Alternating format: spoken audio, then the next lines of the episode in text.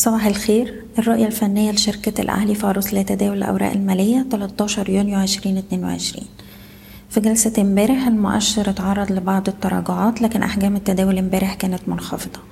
وقفلنا عند مستوى 10097 نقطة. بنركز دلوقتي على مستوى المقاومة عند ميتين وستين. اختراق المستوى ده بأحجام تداول عالية هتبقى أول إشارة إيجابية على عودة القوى الشرائية وهنستهدف مستوى آلاف وستمية.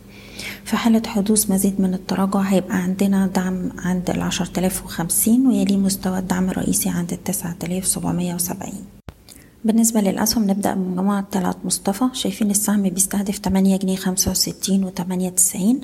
نقدر نبتدي نفتح مراكز حوالين مستوى السبعة جنيه وتمانين قرش وعندنا دعم هام عند السبعة جنيه ونص.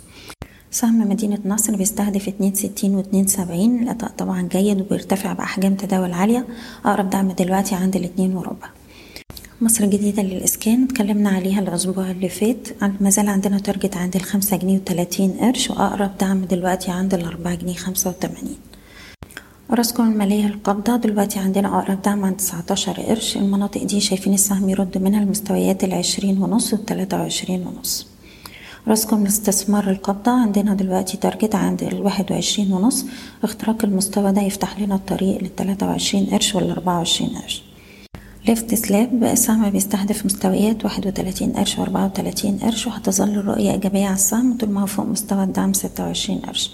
المصريين إسكان بتستهدف مستوى تمانية وأربعين قرش وأقرب دعم عندنا عند الواحد وأربعين قرش.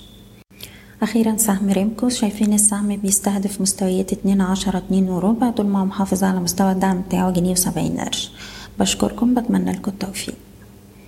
إيضاح الشركة غير مسؤولة عن أي قرارات استثمارية تم اتخاذها بناء على هذا التسجيل. شكرا.